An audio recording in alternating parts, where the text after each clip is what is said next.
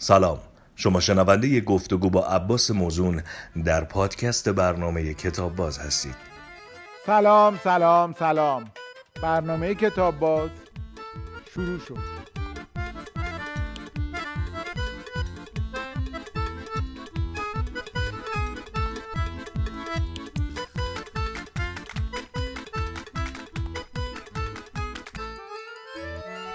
آقای عباس موزون، کارگردان، پژوهشگر و نویسنده، به کتاب باز خیلی خوش اومدید. قربون شما، سلامت باشین. خیلی خوشحالم که هستم خدمت شما و دوستان. ما هم خیلی خیلی خوشحالیم. چرا موضوع، برای اینکه بیننده های ما بهتر شما رو بشناسن، بفرمایید که کارگردان چه کارهایی بودید، تو چه حوزه هایی پژوهش کردید و چه کتابایی نوشتید؟ کارهایی که مشهورتره و میشناسن مردم، مجموعه هند دوستان هست که در هند، ایران و عراق کار شده، و کار زندگی پس از زندگی که مجموعه 3 قسمتی درباره مرگ‌های موقت، افرادی که موقتاً مردن، اون دنیا رو دیدن، و یه گزارشایی برام از اونجا آورد. هند دوستانم مستنده. هند دوستانم آره، مستند یا مستند داستانیه شاید بشه گفت، که عمدش توی هند فیلم برداری شده، ولی خب ایران و عراق هم بوده. این کارهای تلویزیونی هست که مردم بیشتر میشناسن، و کتابای در واقع جزوه‌های کوچیک کم و بیش دارم، ولی باز شاید اصلی ترینش ترجمه کتاب ندای آب باشه، The Messages from Water، نویسنده ژاپنی های پروفسور ماسارو ایموتو. ایشون درباره اینکه آب زنده است، یک موجود هوشیار و هوشمند، میشنوه، میبینه، میفهمه، یه تحقیقی داشتن. این کتاب رو من با عنوان ندای آب ترجمه کردم سال 85، 14-15 سال پیش، و اینم میشه گفت یکی از اصلی ترین کتاب است. ولی خب دوست دارم که بچه ها و نسل جدید رو از همون کودکی عادت بدیم به نویسندگی. به خاطر همین یه کتابم کار کردم، با مدارس مختلف صحبت کردم، رایزنی، رسیدیم به یه مجموعه‌ای که پذیرفتن من از سوی چند صد دانش آموز 100 نفر رو انتخاب کنم، یه کتاب از خود بچه ها بخوام که بنویسند، هر نفر یک کتاب، که شد کتاب 100 قلم امید، 100 نویسنده، 100 دانش‌آموز دبستانی. اینا خاطراتشون رو نوشتن، من واسهشون ویراست کردم، تصویرسازی کردم، و اسم هر کدوم از این بچه ها رو زیر عکس خودش نوشتم، نویسنده. بعد عکس همشون رو دست جمعی رفتم از پشت بوم مدرسه گرفتم، عکس کل نویسنده رو روی جلد انداختم که بچه اینو ببینه و روحیه بگیره و از بچگی بدونه که نویسنده است. و پژوهش چی؟ پژوهش، ببینید شما وقتی روش تحقیق یا اصطلاحاً ریسرچ متد رو به صورت استاندارد آکادمیک دانشگاهی بلد باشید، در مورد شیر مرغ تا جون آدمیزاد میتونید تحقیق کنید. تحقیق یک الگو داره، یک سری ابزار داره. اگه شما الگوها، ابزارها، نقطه شروع، پایان و مسیر رو بدونید، میتونید در مورد شیلات، در مورد شاتل، در مورد شعر، در مورد مسائل اجتماعی پژوهش کنید. چه روش تحقیق چیه و چه ابزارهایی احتیاج داره؟ روش تحقیق، بذارید در مورد تحقیق عرض کنم، چون این مهمتر، مفیدتر توی کشور ما. الان تحقیق اینجوری جا افتاده توی دانشگاه‌ها که تدوین و گردآوری، یعنی وقتی به دانشجو میگن تحقیق کن، میره یه سری گردآوری انجام میده، و نهایتاً هم میاد یه کار آماریه، حالا آمار بیشتر هم حتی باید گفت توصیفیه تا تحلیلی، انتهاش انجام میده، هم دانشجو راضیه و هم استاد.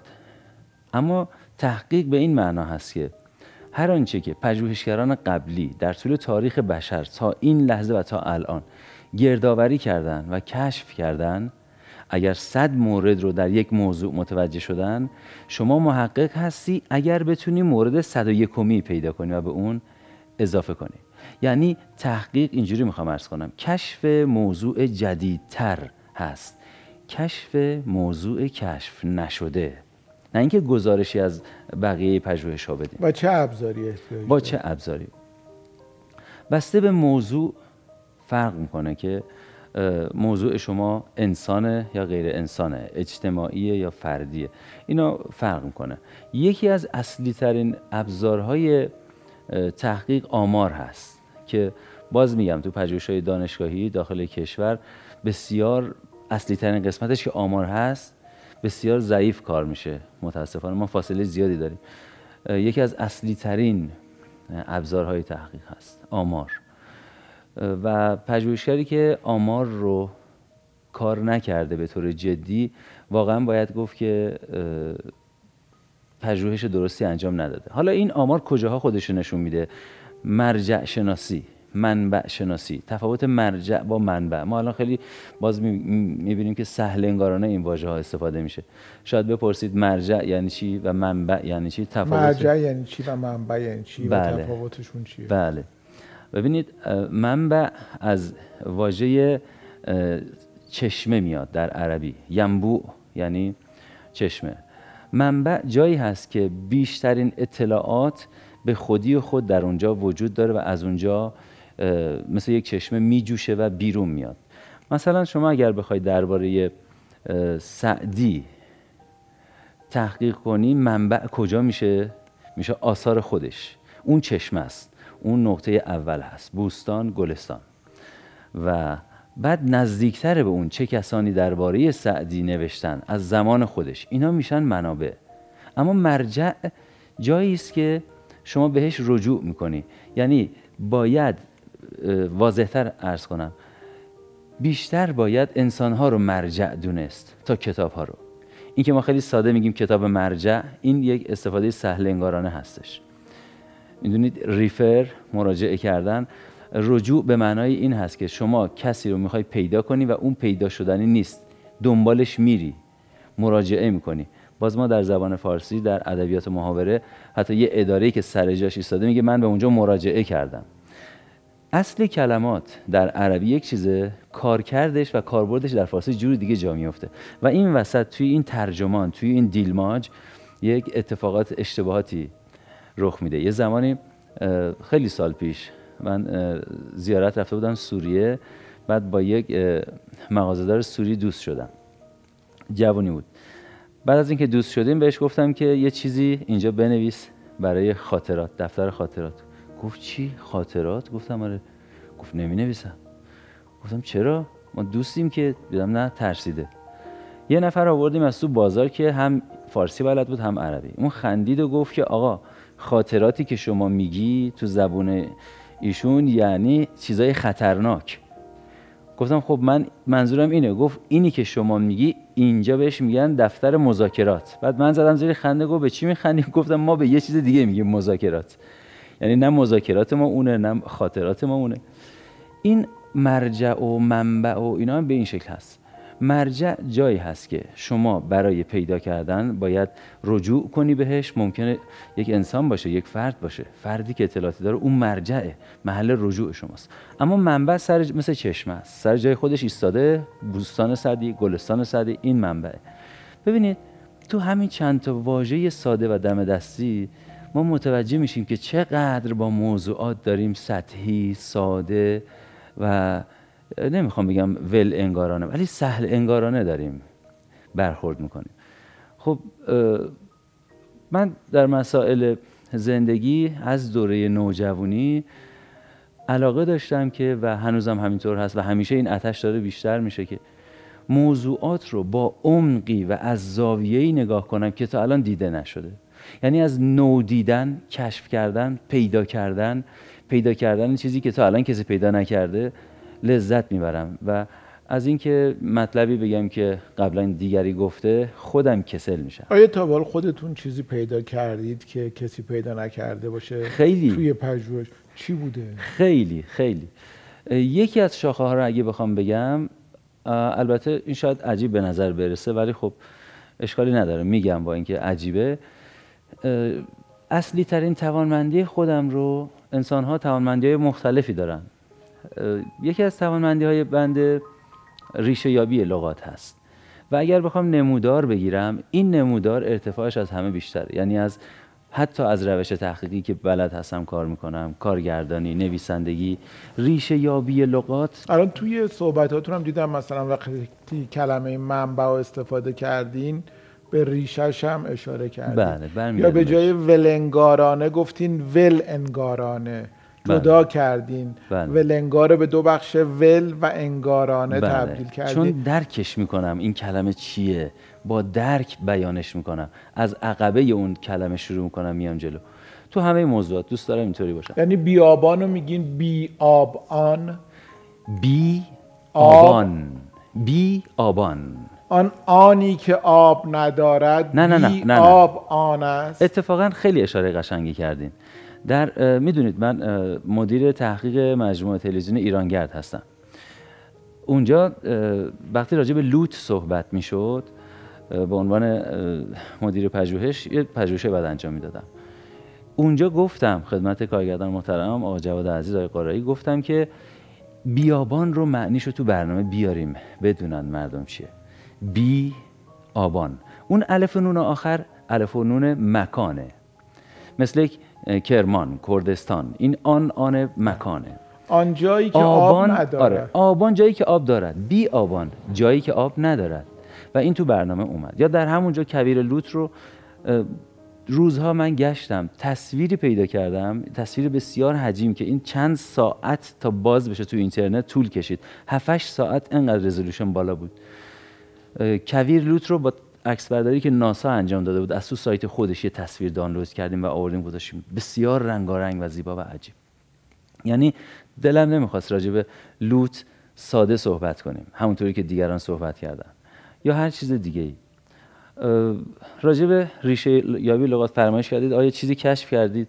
تا دلتون بخواد کتابی دارم اسم لهجه مادران که ساده خونده بشه مادران میشه، اما الفش رو الف باکلا گذاشتم به این معنا که لهجه‌ای که ما در آن هستیم، ضمن اینکه این لهجه مادران ماست. این کتاب داره نوشته میشه، ریشه یابی واژگان است به شکلی که اون ریشه یابی در هیچ منبعی دیده نشه و هیچ مرجعی نگفته باشه. چرا؟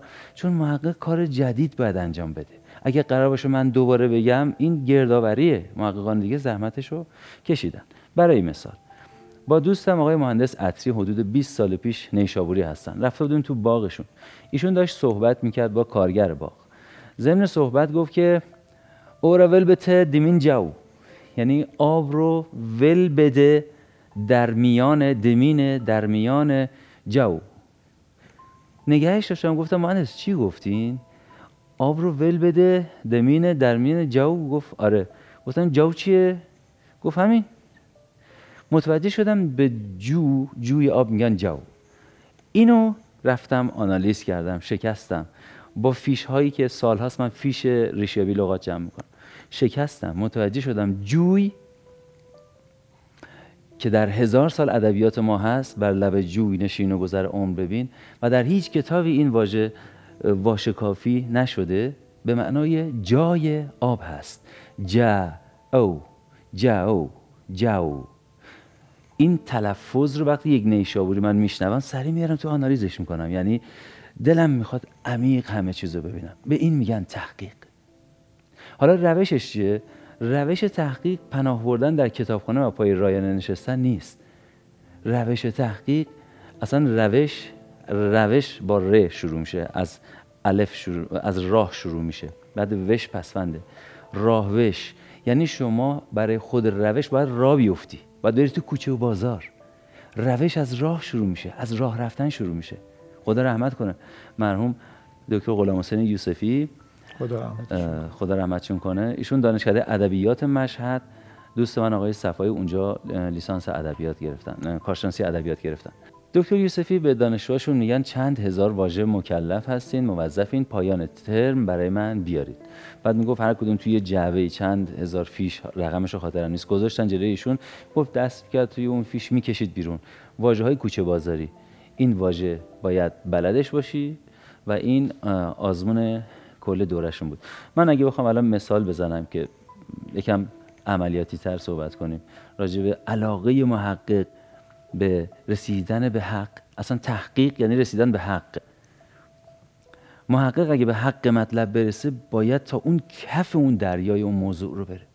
به همین علته که من همیشه نگران هستم وقتی توی فیلم‌های سینمایی می‌بینم نویسنده یک نفره، کارگردان یک نفره، اگرچه میگن کار تخصصی میشه و جذابه، اما من نگران این الیاف فکر نویسنده و کارگردان هستم، جایی که میخوان به هم وصل بشن، کارگردان نتونه عمق اون چیزی رو که نویسنده درک کرده و خواسته منتقل کنه به خودش و اینجا یک ارتباط سست رخ بده. زحمات نویسنده و قبل از اون پژوهشگر هدر میره، کارگردان با یک نگاه سطحی بیاد اینا رو منتقل کنه. بنابراین معتقدم نویسنده اگر کارگردان باشه و کارگردان نویسنده، کار قوی تر. ببینید الان سروش یعنی چی؟ از کجا اومده؟ خب موافقین که من الان اینو جواب بدم اونقدری که بلدم بله. یا یه چایی یا دمنوش بخوریم بعد جواب بدم، یا میخواین همونقدری که بلدمو بگم شما بعد تو بخش بعدی اصلاح کنید؟ شما همون مقدار که بلدید بفرمایید. فکر کنم ریشه لغت، ریشه اوستایی بله. که من میدونم توی گادها بوده، این اومده سرو یعنی شنیدن اگر اشتباه نکنم همینطوره. به معنی شنیدن بوده، کسی که به پیغام خداوند گوش میده، احکام خدا رو گوش میده. فرشته‌ای بوده که احکام خدا رو نازل میکرده، برای همین توی دیوان حافظ هم به نوعی پیام‌آور وحی، پیغام‌آور هم بوده. یکی از فرشته‌هایی هم هست که در آیین قدیم ما میگم در گادها اومده و جزو کسایی بوده که روز جزا سوال و جواب هم میکنه، سروش یا همون سرو سوال و جواب میکنه. اینا چیزایی که من میدونم، حالا احتمال زیاد شما دقیق تر و کامل تر میدونید. چقدر لذت بخشه که یک نفر اسم خودش یا هر کلمه‌ای که دور و برش هست و تا عمق بدونه. الان تا سطح خیلی خوبی مطالبی گفتید، منم یه اندکی میتونم بهش اضافه کنم. اگر اجازه بدید من یا چای یا دمنوش بیارم و شما بعد بله. کاملش بکنین و خیلی هم برای من لذت زنده باشین. چای یا دمنوش؟ دمنوش. چشم.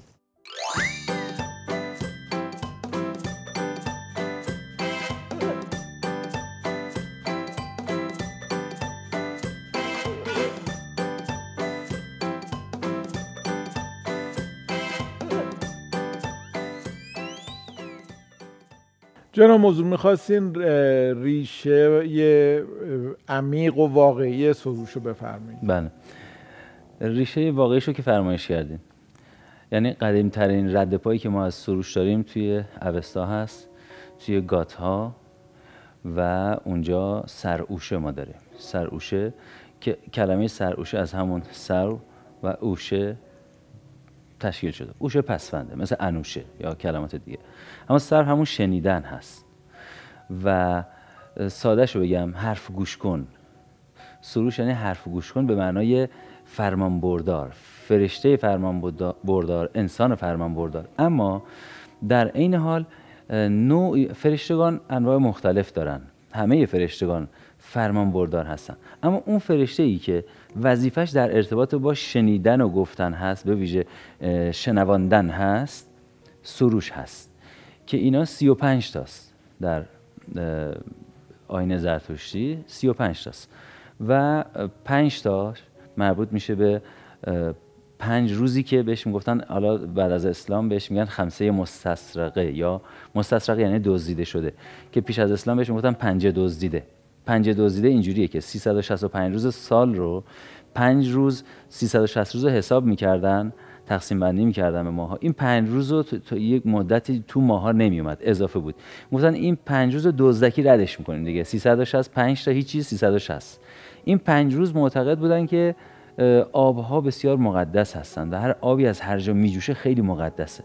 انقدر این براشون این 5 روز مهم بود که آبها رو یک جا مثلا یه مشکی آب میگرفتن از این 5 روز، میگفتن این آب مقدس تا آخر سال داشته باشیم، همیشه از این تو مشکشون نگه می‌داشتن، یه جور قاطی باشه در تمام سال از این بنوشن. این 30 روز و این 5 روز 35 فرشته در باور زرتشتی داشت. امشاز پندان درسته؟ نه، امشاز پندان 33 هستش، با این فرق کنه. 33 سروش، گاهی سروش و امشاز پند رو در متأخرین زرتشتی یکی میکنن، اما در واقع در اول اینجوری نبوده.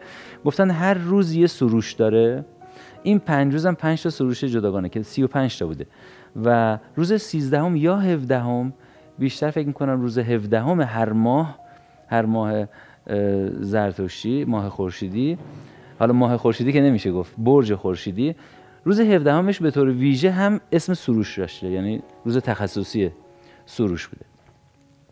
در کنار این دستگاه ماهور یه گوشه‌ای داره، اون گوشه رو بهش میگن گوشه سروش. و خب ما خیلی ساده از کنار سروش ما مردم رد میشیم. میبینم افرادی حتی از کنار اسم خودشون به سادگی. چقدر جالبه اگه آدم برای هر کلمه‌ای که استفاده میکنه بتونه تا یه جایی بدونه. مثلا کتاب چه ریشه‌ای داره؟ کتاب، ببینید کتاب فعاله، باب فعال از کتبه. خب این کتبه چیه؟ کتبه مثلا عرب ها میگن کتبتو سقا، سقا یعنی مشک، کتبتو یعنی مشک رو دوختم، کتبه یعنی دوختن. اصلا قبل از اینکه خط به وجود بیاد یا در عربستان خط رو بشناسن، کتبه رو میشناختن. کتبه یعنی دوختن. حتی جراحی کردن، وقتی که احشامشون زخمی میشدن اینو به هم میدوختن، اونم بهش گفتن کتبه. درست شد؟ پس دوختن به همه. خب چه ربطی به کتاب داره؟ بعضی فکر میکنن به خاطر اینکه این ورقا رو به هم دیگه زهوار کشی میکردن و میدوختن، چرم رو به چرم میدوختن، به این علت گفتن. نه، اینطور نیست. اگرچه که اونم کتبه هست، ورقا رو به هم دوختن کتبه هست، اما اصل کتاب به معنای نوشتن، به معنای این هست و از اینجا اومده که حروف رو به هم میچسبوندن. دوختن حروف به هم میشه کتب کردن حروف. بعد که درست شد، حالا این کلمه ها رو باید کتب کنی به هم، میشه جمله. حالا جمله ها رو باید کتب کنی به هم، میشه متن. متن رو کتب کنی، میشه کتاب. چون 5 مرحله کتب توش اتفاق میفته، به این میگیم کتاب.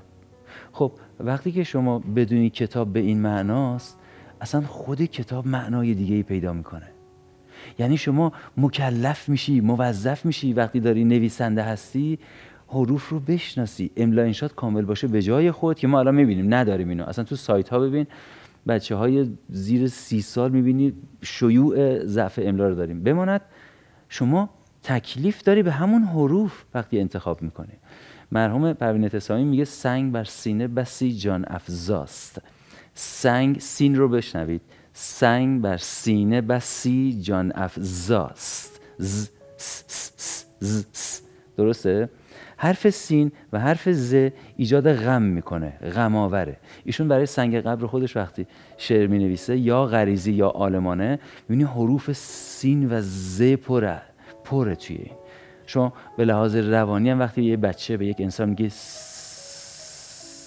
اینو به سمت بی تحرکی میکشونه. پس ببینیم ما به حروف و کتب کردن حروف هم ما در واقع یه دینی داریم. ساده کلمات رو انتخاب نکن آقای نویسنده، خانم نویسنده. این چه کلمه‌ای بود شما نوشتی؟ چرا گفتی ناگهان؟ چرا گفتی یهو؟ چرا گفتی بی هوا؟ تأثیر حرف ه و ب با تأثیر حرف گ و ن فرقی نمیکنه.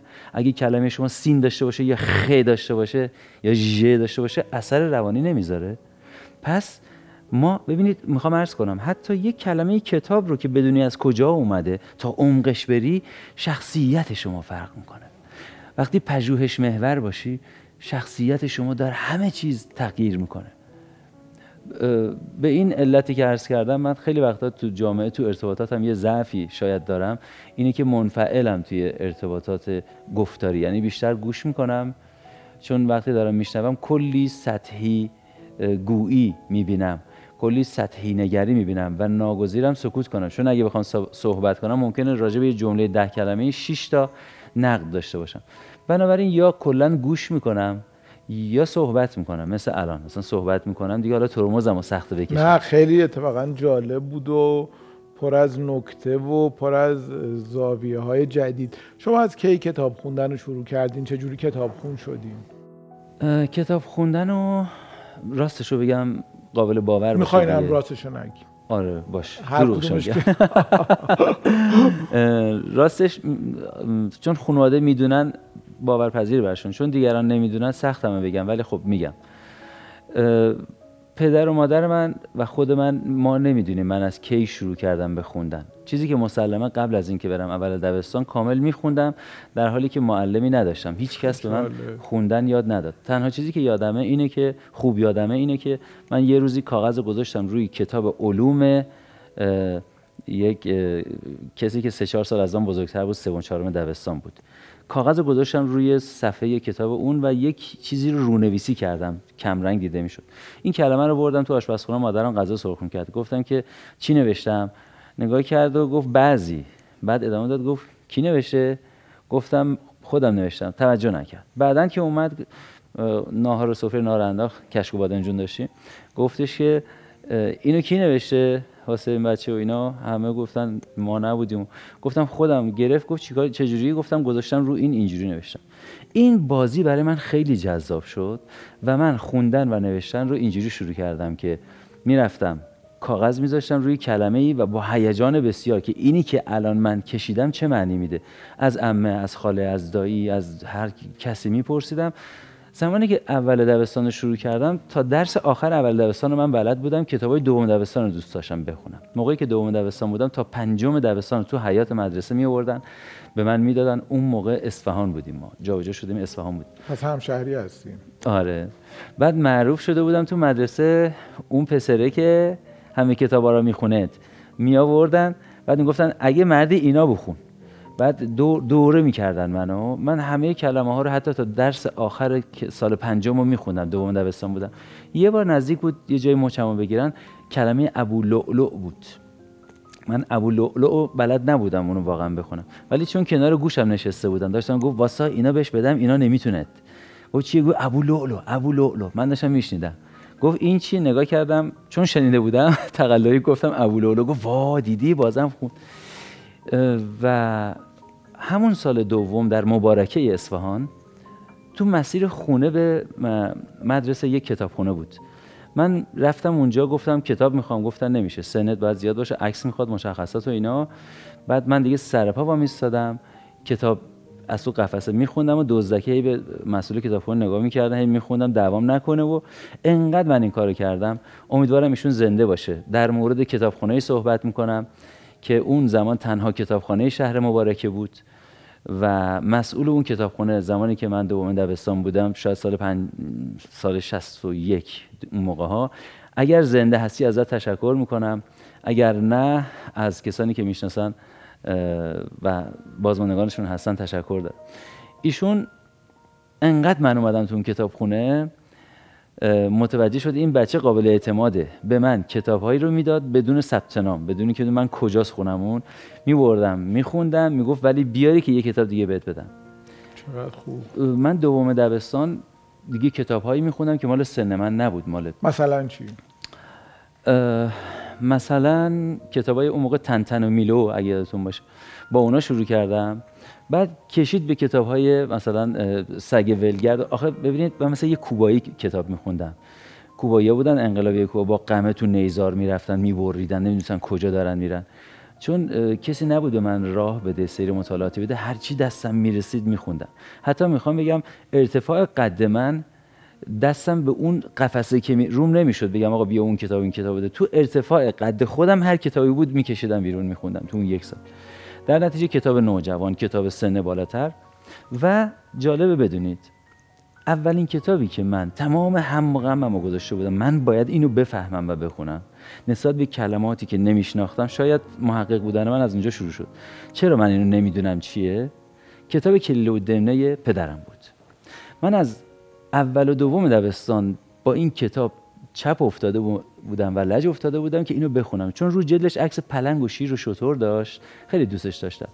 باز می‌کردم شتر شطربه به فلانی گفت، من می‌خوندم شتر به چرا 2 تا به داره نمی‌فهمیدم. ادبیاتش هم که اصلا مال سن ما نبود. و بالاخره حدود 5 دبستان بود که من تا 60% کلیل و دمنه رو میخوندم. انتهای راهنمایی بود که من کلیل و دمنه رو دیگه چی کلمه‌ای نمونده بود که من ندونم. نثر قدیم کلیل و دمنه نصرالله منشی رو میخوندم. اما از این دبستان تا اون راهنمایی مثل همون کوبایی‌ها خارجی، داخلی، نمیدونم تورک، قاضی سعید داخل، دیکنز، تولستوی، داستایوفسکی، ژول ورن، هر چی دستم میرسید، هر کسی از هر جا. ببینید من اول راهنمایی بودم، سه تفنگدار رو که حدود 7000 صفحه بود تو مجلد ستایی از کتابخانه شهید رجایی اهواز کنار پل خوندم که یکیش مثلا 1500 صفحه بود، یکیش 2000 صفحه. حدود 7000 صفحه رو یه بچه اول دوم راهنمایی، پدر و مادر دعوا می‌کردن، من میرفتم پشت رخت خوابا، یه جای بازی بود اون پشت قایم می‌شدن، صدام می‌کردن، نمی‌دونستم من کجام، چرا قوه می‌انداختم اینو می‌خوندم، چون می‌گفتن این کتاب مال سن بزرگساله تو نباید بخونی. و وقتی راهنمایی تموم شده بود دیگه از رمان اشباع شده بودم، حس می‌کردم که میتونم بنویسم، خودم رمان بنویسم، حس می‌کردم اصلا خیلی کتابا رو بهش ایراد داشتم. و خب یک مقدار تالیف فاسدم داشت دیگه، یعنی واقعا کتابای سن خودم نبود، از جلوتر میخوندم، نمیدونستم چی باید بخونم، ولی همه چیز خوندم. این شد که من چندگانه خوان شدم، یعنی اگر کسی به من میگه سیر مطالعاتی تو چی بود، من نمیتونم بگم من اول این کار بعد اون، نه، من همزمان چند شاخه رو میخوندم. 16 سالگی که وارد تئاتر شدم، حالا همزمان شروع کرده بودم نمایشنامه‌های مختلف، اوژن یونسکو رو بخون، این عرض کنم، تئاتر میخوندم، شعر میخوندم، از 12 سالگی شعر میگفتم، شعر میخوندم، تئاتر میخوندم. و دیگه چهارم دبیرستان احساس کردم، سوم چهارم احساس کردم نه، رمان دیگه مال دوره بچگیم بوده، چون من از اول دبیرستان داشتم میخوندم، دوم اول دیگه رمان رو ترک کردم و از ابتدای یک سال قبل از دانشگاه رفتم به سمت کتاب‌های فلسفی و که الان بعضیش رو معرفی میکنیم. اینقدر خوش صحبتین ماشاءالله و شیرین سخن و داستان هایی که میگی، یعنی خاطراتتون یعنی داستان شیرینه که ما وقتمون خیلی کم شد. رسم برنامه ما اینه که سردیس یکی از بزرگان رو به مهمان برنامه اهدا میکنیم. اگر اجازه بدید بعد از برنامه سردیس رو تقدیم حضورتون میکنیم و خیلی سریع کتابایی که آوردین رو معرفی کنم. فکر کنم این برای بیننده هامون جذابتر باشه که کتاب ها رو ببینن. سردیس رو من بعد از برنامه تقدیم حضورتون خواهم کرد. خیلی سریع فقط لطفاً توضیح بدهید. قابوسنامه عنصر المعالی، کیکاووس ابن اسکندر ابن قابوس ابن وشمگیر ابن زیار، به اهتمام و تصحیح استاد مرحوم دکتر غلامحسین یوسفی، خدا رحمت. بله، و نشر علمی فرهنگی.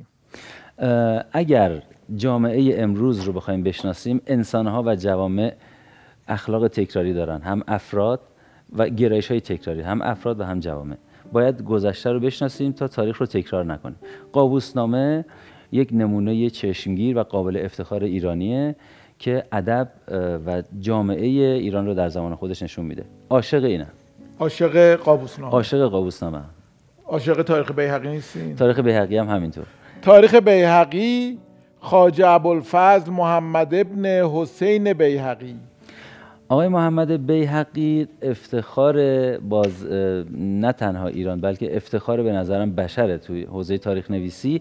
ایشون به شیوهی تاریخ رو می نویسه که الان یک کارگردان سینما یا تئاتر بخواد هر سکانس یا صحنه از اون چیزی که ایشون نوشته رو بنویسه، دکور رو داره، لباس رو داره، گریم رو داره، میمیک رو داره، میمیک حرکات بدن، همه چیز اونجا نوشته شده است.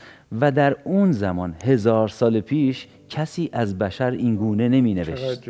ما مقدمیم در این قضیه. انتشارات محیا هم هست این کتاب. ببخشید که دارم سریع معرفی میکنم. پرنده‌ای به نام آذرباد، نوشته ریچارد باخ، ترجمه خانم سودابه پرتویی و کتاب شکوفه. این اولین کتاب بسیار اثرگذار در شخصیت بنده است. هنوز اثر این در من از بین نرفته. میتونم بگم که به شدت شخصیت آن تغییر زاویه داد. قبل از اینکه بخونمش از رادیو شنیدمش. این با ترجمه دیگه هم منتشر شد، جاناتان مرغ دریایی اسم اون کتاب. بله همینطوره، جاناتان. بله. 3 سال قبل از تولد من نویسنده می نویسه، 3 سال بعد از تولد من ترجمه میشه. بسیار هم عالی. خیلی کتاب خوندنیه و خیلی خونده شده. بله. تکنوپولی، تسلیم فرهنگ به تکنولوژی، نیل پستمان، ترجمه دکتر صادق تبایی، انتشارات سروش. بله. این کتاب میتونم بگم یکی از پله هایی بود که تو یک برهه‌ای از زمان یک پله شخصیت ذهنی و مطالعاتی منو تغییر داد. خلاصش اینه، امریکای قدیم موفق شد از همه کشورها پیشی بگیره در حوزه‌های مختلف، صنعت و اقتصاد و اینها، چون مردمش کتابخوان بودن به شدت. قاره امریکای شمالی. اما نویسنده که خودش امریکایی هست میگه ما الان دیگه تصویربین و فیلمبین و اینها شدیم و داریم میبازیم، داریم از دنیا عقب میافتیم، چون کتابخون بودیم گذاشتیم کنار. کتابخوان اگر باشیم برمیگردیم بالا. دقیقاً این فلسفه برنامه شما تو این کتاب هست. خیلی ممنونم. استعاضه شهید مهراب آیت الله سید عبدالحسین دستقی و انتشارات چاپخانه دفتر انتشارات اسلامی. این کتاب به خوبی میگه که انس، جن و ملک، این سه گروه چه نوع رابطه با هم دارن، به ویژه انس، جن و ملک. جن، و میگه که انسان قدرتش از جن به 1000 دلیل پایین‌تره، زور انسان به جن نمیرسه. برای اینکه زورت برسه باید به خدا بگی اون حسابشو برسه. پناه به خدا ببر، شما زورت بهش نمیرسه، تلاش نکن. پناه بردن رو میگن استعاضه. من چون شما رو لغت ها حساسی، در حضور شما یه اشتباهی کردم، گفتم الان انتشاراتشو میگم، بعد میگفتم الان ناشرشو میگم. ناشرشو میگم. بله، خوب شد که اصلاح کردم، و بعد که پخش میشد میگفتم ای داد و بیداد، چه اشتباه بزرگی در حضور کسی که لغت براش بسیار مهمه. سلامت باش. 100 قلم امید همینه که توضیح دادید. خودتون اینجا ایستادین؟ این نه، این مدیر مدرسه است، من عکاسم. رفتم رو سقف پشت بام مدرسه گفتم همه نویسندا دست بدن به دستم. 100 نوشته و خاطره از 100 نوع قلم. بله. که ناشرش نیلوفران هست. بله، پشت کتابم نوشتم که من هدفم از نوشتن این کتاب اینه که نویسنده بسازیم. یعنی ما به جای کتاب بازی در کنار کتاب باز بودن کتاب ساز باشیم. چجوری؟ 100 نوجوان 100 تا نوشتهشون در این کتاب چاپ شده هست. ما اگه بخوایم اسمشون هم هست. بله، اگه جامعه بخواد کتاب باز باشه باید کتاب ساز بشه. برای کتاب ساز شدن باید نویسنده ساز بشیم. ما رها کردیم نسل بعدو، به نظر من بنزه کافی کمک نکرد. کتاب ندای آب که باز توضیح فرمودی، دکتر ماسارو ایموتو. 40 صفحه هم نگارش دارم، تالیف خودم هست، یعنی مقدمه 40 صفحه خودم زدم، ما بقیه هم از ایشون هست. بسیار ممنونم. و کتاب آخر، روی سر کوه، نویسنده مهزیار موزون. مهزیار موزون پسر بنده هستش. ایشون در سالی که اینو نوشت کوچکترین نویسنده ایران شد. چند سالشون بوده؟ اون موقع نزدیک زیر 7 سال داشتن اینو نوشتن و 14 تا خاطره از خودش هست. پسری هستن که نشان از پدر دارن. مهزیار یعنی چی؟ مهزیار فقط سری باید، یعنی دوست خدا، خلاصش اینه. بسیار ممنونم جناب موزونی عزیز، خیلی متشکرم دعوت ما رو قبول کردید. سردیس و همین الان بعد از برنامه تقدیمتون میکنم. امیدوارم باز هم در خدمت شما باشیم و بی‌نهایت از شما ممنونم. سلامت باشید. ممنون از شما، ممنون از همه.